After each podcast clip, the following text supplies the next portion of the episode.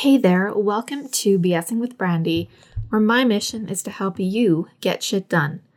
I'm your host, Brandi Good, and today we're going to talk about webinar software. I'm not necessarily going to tell you what tools to use, although we might mention a few, because there are a lot out there and I haven't tried them all. So, to be fair, I can't really recommend one over the other in general. What I'm going to walk you through are the steps for evaluating which platform might work best for you based on what you need it to do. At the time of recording, there has been a significant uptick in the number of people doing videos, live streams, and webinars due to the global pandemic, which shall not be named because, on one hand, I'm super sick of it. But on the other hand, I do realize that we need to acknowledge what is happening in the world. So, with that said, here is what we're going to cover in this episode. So, first, do you really need webinar software or just online meeting software? And what is the difference between the two? What do you need the webinar platform to integrate with? Or alternatively, what tools are you missing that you need the webinar software to do for you. Then, how tech savvy are your participants? Do they need to be able to watch on mobile devices or just desktop? And how is your internet connection? Because that can factor into what tool you might want to use. Then, will you need people to break out into smaller groups during the webinar? Do you need to be able to track analytics, like how long people stayed, uh, who showed up, who didn't show up? Are you going to be selling during your webinar? And will you be sending a replay to participants? This list is by no means exhaustive, but these are kind of the, the common ones that either people struggle with or they ask me about or they tend to be the top things that people need to know because there's some some common elements around what people typically tend to do with webinars. So let's jump right in because we have a lot to cover. Let's talk webinar software versus online meeting software. Um, this was mixing up a lot of people who aren't experienced with online meetings. They they hear the word webinar and they just assume that's a blanket term for any any sort of video thing that you do online. So the easiest way I can break it down for you, um, because when I ask people, do you need meeting style or webinar style? And they go, I don't know what the difference is. So the the main difference between the two is a meeting is where everyone is on screen yes, there might be someone presenting, but everyone's camera is on. They're they're in the meeting as participants. They can they can be on screen. They might even be able to share their screens with everyone else in the meeting. They can talk like there's audio talk. And so that kind of meeting style is one where you might there might be a chat feature, but you might not really need it. It's everyone together on a video call like if you were sitting around a table in person. A webinar, webinar style, is more where there's just one, sometimes two people presenting, um, and everyone else is just viewing and then giving feedback, asking questions in the chat. So, a webinar is where the participants are view only and are communicating with you via chat meeting style is where everyone is in the is in the meeting. They have video, they have audio. So that's that's the main difference. Uh, so that's a big one to to consider when you're trying to figure out what software you need.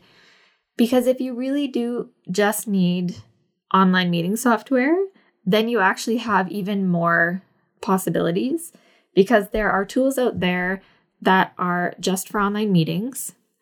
Then there are tools out there that do webinars and online meetings.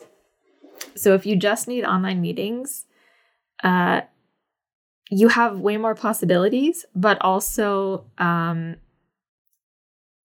on one hand, you have way more possibilities.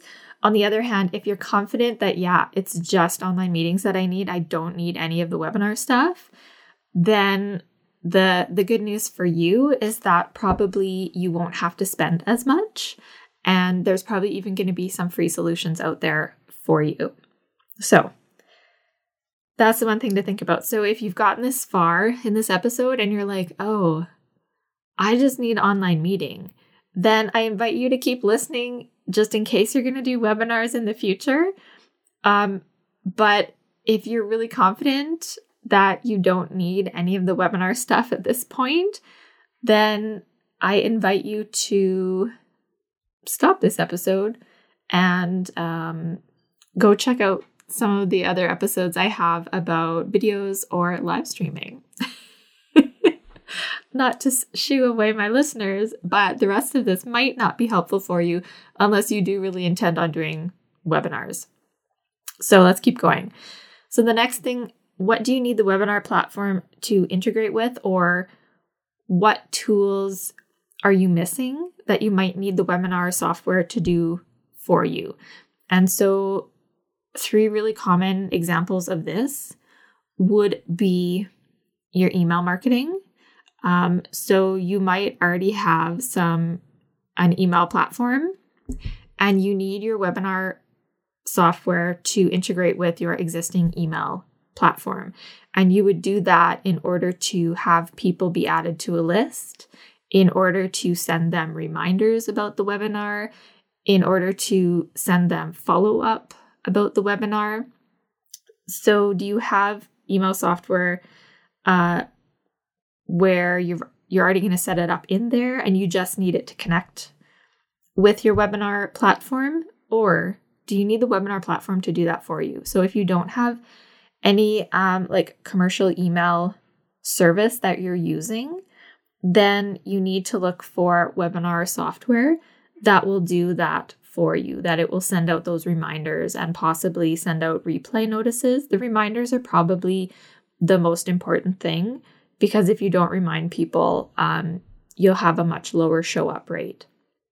So, then, sort of in the same vein of that, is uh, a sign up form or a registration form with some sort of landing page. It might just be a form that's a really, really plain page, or you might have um, a more designed landing page. So, is this something that you're going to be creating on your own website and you need that form to link back to your webinar software? Or maybe you uh, you don't have a website or you have a website but you don't know how to make pages on it. Maybe somebody else made it for you. Uh, and you don't know how to um, put stuff on your website. So you need the webinar software to be able to generate some sort of landing page or a form that you can share with people. So think about that.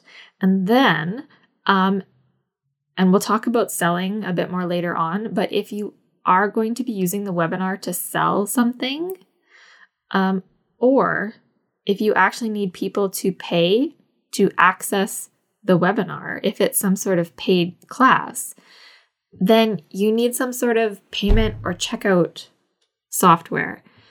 And maybe you have that already. So you just need to make sure that uh, that it works with the webinar software that people can pay and then they get the link to the webinar. Or um, if you're selling on the webinar, that when you're done, that there is some sort of way for them to then easily go and purchase something. So think about those things. That's other, that's tech that either you might already have and you just need to make sure it's going to work with whatever webinar software you choose. Or if you don't have any of that, then maybe you need to look for a more all in one webinar platform that's going to do that stuff for you. All right. Then, next, let's talk tech savviness. so, how tech savvy are your participants? So, the reason why I bring this up is because there are some webinar platforms that, from the participant perspective, are um, easier to use than others. So, typically, there tends to be two big categories that webinar platforms fit into. And and one is where the platform just runs in a browser. And the other one is where the the person viewing or logging into the webinar has to download some little um, it's called a client. Don't worry about that term but they just it'll it'll prompt them to download something in order to be able to access and view the webinar. So when it when it is a webinar platform that's just running in a browser, from the user's perspective, it's sort of it's much easier, right? It's frictionless. They just click a link and then they're viewing the webinar. They don't have to download anything. Um, it's they might like they might not understand if if this is all new to them as well. Uh, it might be that they think, you know, some malware or spam or something is trying to download to their computer. Um, and so then they might ignore it and then complain that they can't access your webinar. uh, they might be viewing it from uh, a computer that has increased like network security and it won't let them download that kind of thing. So think about your potential audience and how tech savvy they might be.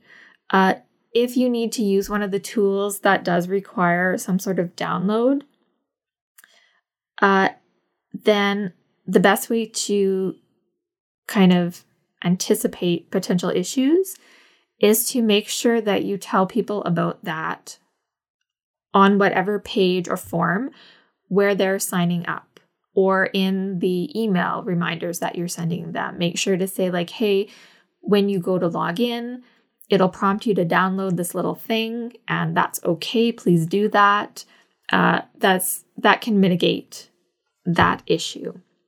The other part of that kind of tech techie piece is will your participants need to be able to watch on desktop or on desktop and mobile device? Will people be logging in um, from different devices? because some webinar platforms have mobile apps and some don't. So or they do but they they have much less functionality than the desktop version. So again, think about your participants. Do you think you're going to have a lot of people uh, logging in and watching from a mobile device?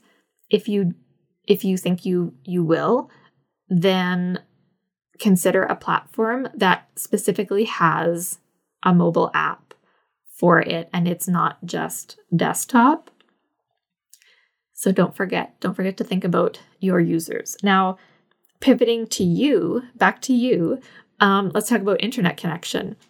So, this is something that um, has always been an issue, but is an even bigger issue at this moment in history because so many so many more people are using up bandwidth uh doing video calls doing live streams.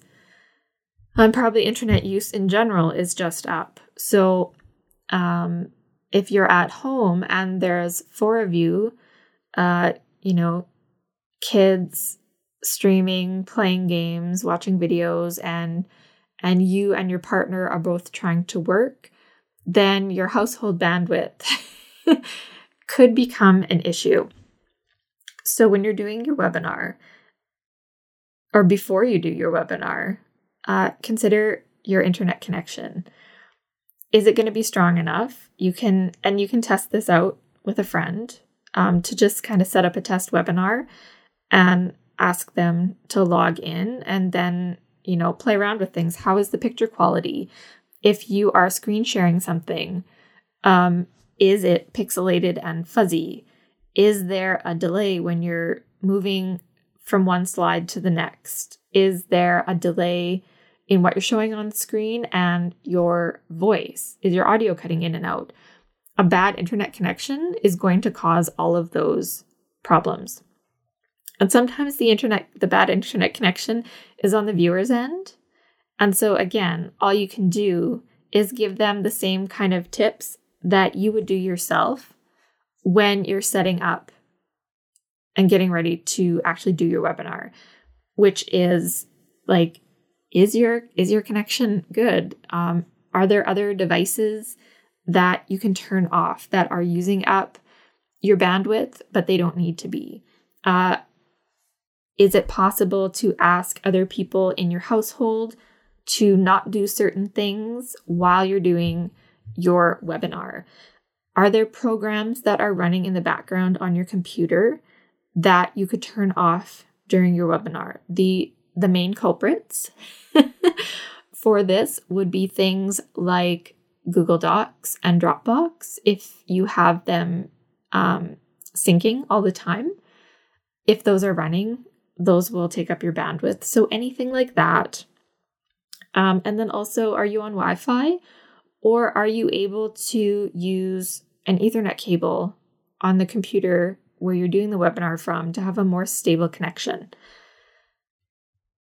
So, the reason why you want to think about your internet connection, beyond all of that, in terms of what tool you might use, is because some tools, um, if it's just you as a talking head, all tools are probably going to be equal. But if you need to share something, like for example, a presentation, uh, like a slideshow or a PDF, or you are, um, yeah, let's let's talk about that for a second. So there are some tools where the only way to do that is to share your screen. Then there are other tools where you would actually upload your slideshow or your PDF or your documents or images, whatever it would be, you would upload them directly into the webinar software, which means they would be stored like in your webinar. So, performance wise, those are going to do a lot better than if you're just sharing your screen. Now, those ones where you store your stuff inside the webinar uh, tend to be more enterprise solution based. They tend to be a bit more expensive. Uh, so if you have a good internet connection, you probably don't need one of those. If your internet connection is very, very spotty, then unfortunately you might have to invest in something where you can upload all your assets that you're going to present. And that will that will mean that your users will have a much better experience. All right. So, the next thing I wanted to look at is will you need people to break out into smaller groups during the webinar? Now, if you're doing just kind of a presentation style, you might not need this. But if you're using your webinar to um, to teach, then you need to find something that allows you to create those breakout rooms if you need people to, you know, okay, now form groups of four and discuss XYZ. Um, that is something, again, that more traditional webinar platforms aren't going to have because the kind of more popular traditional webinar platforms really are designed more with just presentations in mind. So if you need a bit more interactivity, then you might need to go to a more pricey solution. Or if this is the thing that is key for your webinar, you might actually have to go back to looking at online meeting software and figuring out um, because the online meetings, you'll probably find that functionality in those platforms. And then you just have to figure out how to add in some of the other webinar functionality that you might need. Next, analytics. So, do you need to be able to track your stats? Are these important for whatever you're doing? So, if you, um, so if it's important for you to know how many people actually attended your webinar versus how many people signed up. Um, so that that's kind of that's called your your show up rate, right? Alternatively, um, people who who signed up but didn't attend, so that's your no show rate. Um, practically speaking, these could be important because maybe you need to follow up with these people, but you need to send them different messages, and so you need to know who is who so you can follow up with those people appropriately. Uh, another another thing you might want to track is how long people stayed in your webinar, because if you're doing a webinar and by the end hardly anyone is left, you've lost them along the way, or maybe you've lost them. It's good to know at what point you start losing people because that tells you you need to change something in your webinar. So, say you have a webinar that's half an hour, and at the 10 minute mark, you lost almost everyone. So, what were you doing from the beginning to the 10 minute mark that people were just then like, you know what? I'm out of here. This is not worth it. if everyone stayed up to 25 minutes, and then at the 25 minute mark, maybe you said, okay, and now here's and here's my pitch and then absolutely everyone logged out then that tells you you didn't warm them up enough to be able to sell to them. They were really interested in the information you had for the first 25 minutes but then as soon as you started to say to sell they were like nope we're out. So there's something around your pitch that needs to be adjusted or warming them up to that pitch. So those kinds of stats can be important if that's the information that's going to help you um, have a better webinar or to follow up with people in a more appropriate manner. And then, speaking of selling, are you going to be selling on your webinar?